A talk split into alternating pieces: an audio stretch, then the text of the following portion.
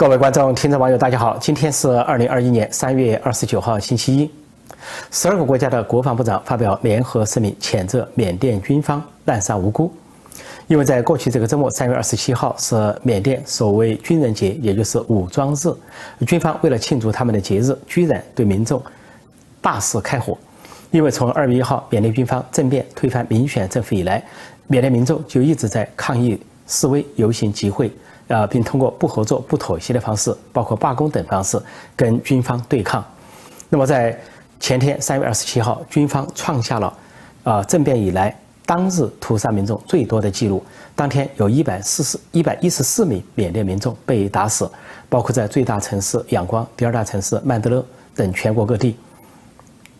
上一次是三月十四号，有九十一名民众被打死。那么总计呢，从二月一号军方政变。啊！民众抗争以来，已经有二百四百二十三名缅甸民众倒在血泊中，付出了生命的代价。但是，缅甸民众尽管付出了生命的代价，但是英勇无畏、无畏无忌，继续抗争，每天都没有停止。这次的大屠杀并没有吓到缅甸人民，缅甸人民依然是抗议军政府。另外，在靠近边界的少数民族武装也继续发动对跟政府军之间的战斗。在过去这个周末。啊，最大的少数民族武装克伦族的呃武装跟缅甸军政府发生了激烈冲突。克伦族武装啊宣宣布他们打死了十名政府军的军人。那缅甸军政府呢，对国际社会的呼吁啊，要求和平或者恢复恢复民选政府置之不理，继续镇压民众，激起了国际公愤。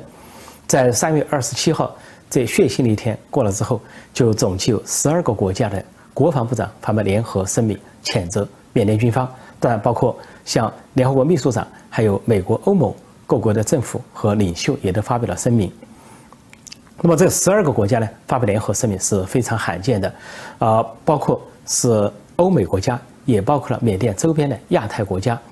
欧美国家就包括像美国、加拿大，还有欧洲的啊英国、德国、意大利、丹麦、荷兰等国。那么，在亚太地区有日本、韩国、澳大利亚和新西兰。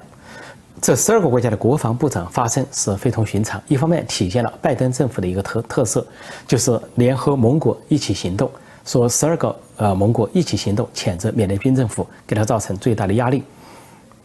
另外一个特点就是国防部长，而不是政府或者外交部长或者其他组织，是由国防部长来发表声明，那么就有意有所指，就有可能暗示这十二个国家在呼吁国际社会必要时候采取行动，对缅甸军方。那么这个行动呢，如果说是全面的啊，这个军事对抗，比如说派这个联合的呃各各国的联合的部队前往缅甸作战，这是一种选择。当然，中共不甘寂寞，中共的军方可能趁机要干入，呃，要涉入，要干涉，那么就有可能形成三方或者四方作战，就是以美国为首的联军，还有缅甸。缅甸的所谓国防军，还有加中共的军队，三方作战，实际上有更多方，那就是啊少数民族的武装，总共有四五个少数民族武装已经联合起来反对军政府。那么还有缅甸的民众，总共是五方作战。那么这个这个可能性有多大？目前看来不见得有多大。况且呢，是现在拜登政府呢也奉行，就说不轻易开启战端这么一个政策。加上中共这个庞然大物在缅甸旁边，随时要进行武装干预。那么就还有另一种选择，那就是禁飞区，就是在缅甸周边少数民族地区设置禁飞区，而不准这个缅甸军政府用这个飞机或者其他方式来攻击少数民族。因为在过去这个周末，啊，缅甸的军政府就是国防军也出动了武装飞机或者武装直升机去攻击少数民族武装，给当地造成灾难。那么禁飞区呢，在历史上可行，啊，最早的时候是在伊拉克战争的时候。但是老布什率领联合国军打进伊拉克，解救被伊拉克占领的科威特。那么之后呢？这个因为没有进入伊拉克，那么伊拉克的独裁者萨达姆还在，那么他就对其他少数民族实施镇压，包括伊拉克北部的库尔德人，还有南部的什叶派等等。当时。这个萨达姆所控制的是逊尼派，那么由鉴于这种血腥对少数民族血腥的镇压，那么当时美国和联军就设置了禁飞区，禁飞区呢就在伊拉克南北设置禁飞区。那么如果说伊拉克政府的政府军的战机飞入来就被击落，当时由美国、英国等西方国家的呃战机在空中巡逻警戒来保护呃伊拉克南北两地的少数民族。后来一次是在二零一一年，在中东和北非爆发了呃阿拉伯之春的颜色革命，那么很多独裁者被推倒，其中在利比亚执政了四十年的独裁者卡扎菲负隅顽抗，他是先是出动军机啊大炮坦克去攻击民众啊，呃甚至导致了民众的起义武装对抗，那么全国打成一团啊，在那个时候为了这个制止卡扎菲对平民的屠杀啊，联合国通过了一个决议，就是设置禁飞区。也是由美英等国去执行。那么禁飞区内不准萨这个利比亚政府军，就是卡扎菲的战机去飞行。那么飞行的话就会被击落。说这两次禁飞区都是比较成功的先例。那么这次如果说不出兵直接开战的话，那么这十二个国家或者更多的国家商量建立一个禁飞区。啊，有可能是一个比较可以可行的中间方案，这样对缅甸的周边的少数民族是一个保护。同时呢，少数民族的武装集结起来，可以跟缅甸的国防军对立。缅甸的国防军总数有四十九万，在人数上在世界上排名第九。面对目前的缅甸局势，尽管联合国秘书长也表示了强烈的谴责，但是联合国无法形成决议，因为中共跟俄罗斯在拖后腿。要通过决议的话，他们作为安理会常任理事国可以一票否决，所以要通过针对缅甸的一个整体的决议，看来不可能，就被中共和俄罗斯相当于把联合国机构常任理事会瘫痪了。在这样的情况下，有可能各国自行其事。那么就在。呃，各国如果不干预的情况下，在缅甸内部呢，实际上有三方，除了缅甸军政府之外，有缅甸抗议的民众，还有就是缅甸少数民族的武装，这三方演绎。那么少数民族武装现在跟缅甸人民站在一起，是对抗军政府，但是鉴于军政府势力庞大，在短期内结束政变、恢复民选政府，看上去呢啊不太可能。那么民众的抗争有可能付出更大的代价。在这个时候，国际社会的声援和实际的支持对缅甸民众来说，那就显得非常的紧迫而且重要。缅甸军方的政变是在中共的默许、怂恿、背书甚至支持之下，所以中共已经把缅甸变成了一个热点，变成了一个火药桶，变成了一个随时可能触发战争的这个基地。那么事实上，在内战已经开始了，民众跟军政府之间，少数民族武装跟军政府之间的内战已经开始。那么中国呢，油钱不足，还要在周围制造热点。就在近期三月份，中共对菲律宾展开了新的攻势。从三月七号开始，呃，中国呢派了二百多艘的这个，呃，号称是渔民，实际上是武装的民兵，啊，武装的民兵船只去包围菲律宾的一个浅滩或者叫做岛礁，有的翻译成尤厄礁，有的翻译成圣灵礁。那么当时呢，中共谎称说是因为风大浪大，说中国的渔民在那里避风浪。暂时留在那里，但是现在三个星期过去了，没走，而且中国的船只还继续的徘徊在那里，而且船上有大量的武器。那么菲律宾再三警告之后，中共并不撤离。那么菲律宾最近就加强了在那的军舰巡逻，并且派出轻型战斗机呢飞越这个岛礁的上空，监视当地中共这个武装民兵的活动。那么中共中共呢是谎称那是他的渔民，但事实上中共在重复两个模式，一个就是一九九五年美济礁模式，当时在一九九五年的时候，中共也谎称说是因为风浪太大，有一些中国渔民在那里避风。结果呢，就在那里留下来不走了。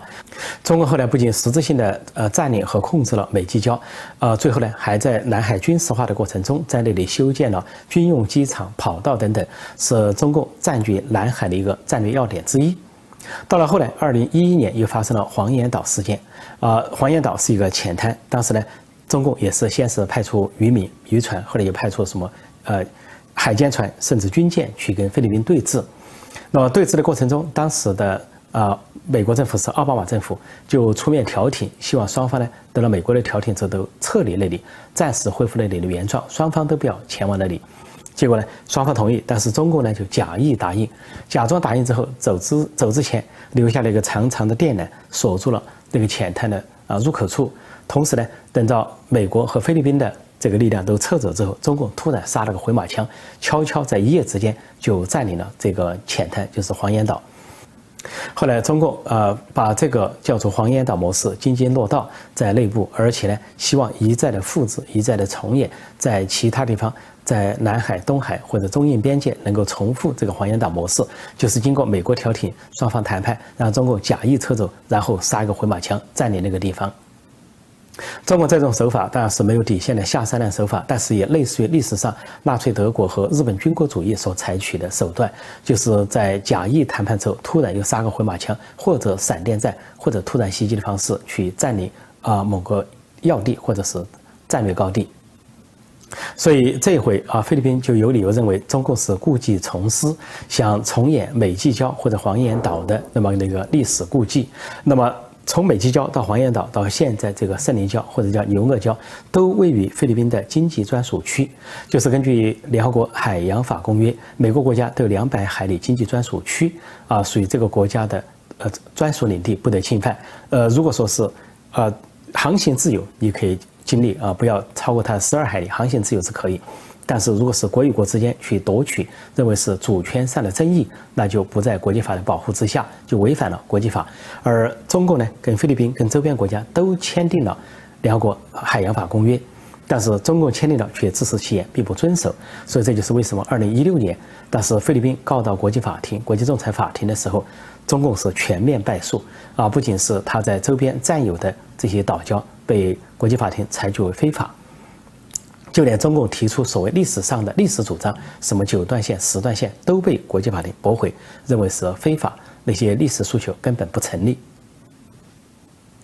中共四面出击，但是在国际上可以说声名狼藉。现在越来越多的国家加入了反对中共的行列，甚至连以前不表态的国家、比较中立的，或者说啊比较亲近中中共的，都表态反中共。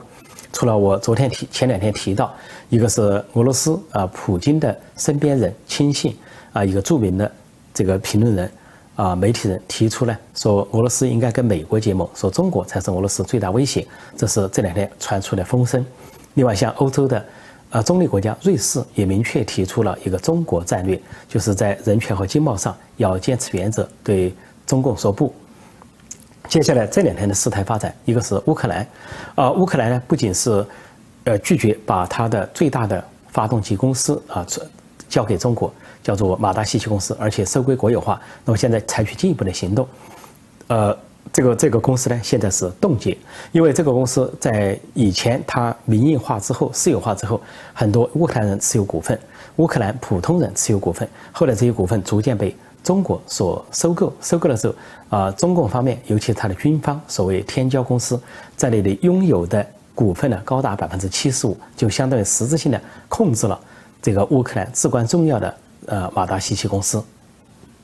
乌克兰这家发动机公司马达西奇公司是前苏联留下来的最先进、最重要的一个制造商，发动机制造商。呃，如果是中共控制之后，那么有关战机、潜艇。还有巡航导弹这些发动机啊，这种先进的技术啊，都可能被中共所掌握并且垄断。这就是乌克兰要把它国有化并且收回股份的原因。那么最近呢，由于中共的继续活动，他就干脆冻结。冻结之后呢，对大其他还有百分之二十五是乌克兰民间的一些股份，对这些民间呢有一定的阶段性的短期的一些损害。但长远说来，乌克兰政府肯定会补偿他们的损失。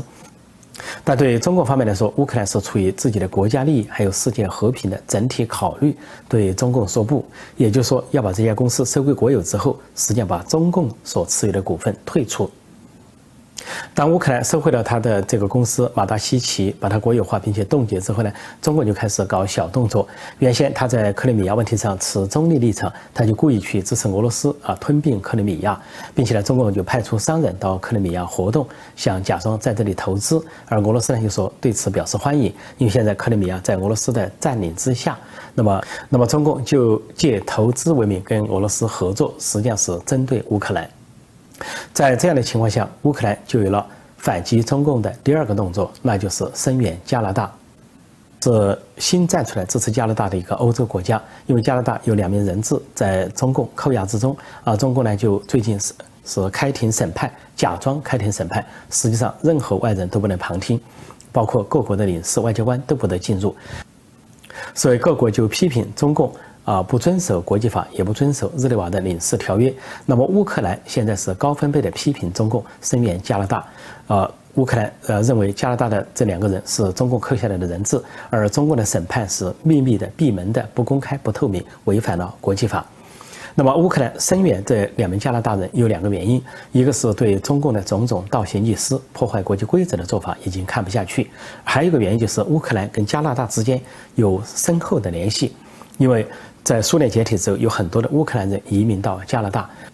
这些乌克兰移民呢，在加拿大有比较强大的政治力量，他们也都进入议会、进入新闻界啊，进入加拿大的